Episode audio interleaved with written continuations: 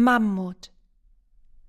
Manchmal, wenn ich traurig bin, steht ein Mammut in mir drin, mit verheultem Fell und schlappen Riesenohren, die alle Worte missverstehen und auch in meinem Mund verdrehen. Mein Mammut steht wie ausgestorben, aber fein auf einem Bein, viel zu traurig, um ein Tier zu sein. Lieber wär's ein Zauberlehrling, Kokospalme im Spagat oder sogar Eiskunstläuferin. Manchmal, wenn ich traurig bin, fällt das Mammut in mir drin laut schluchzend um.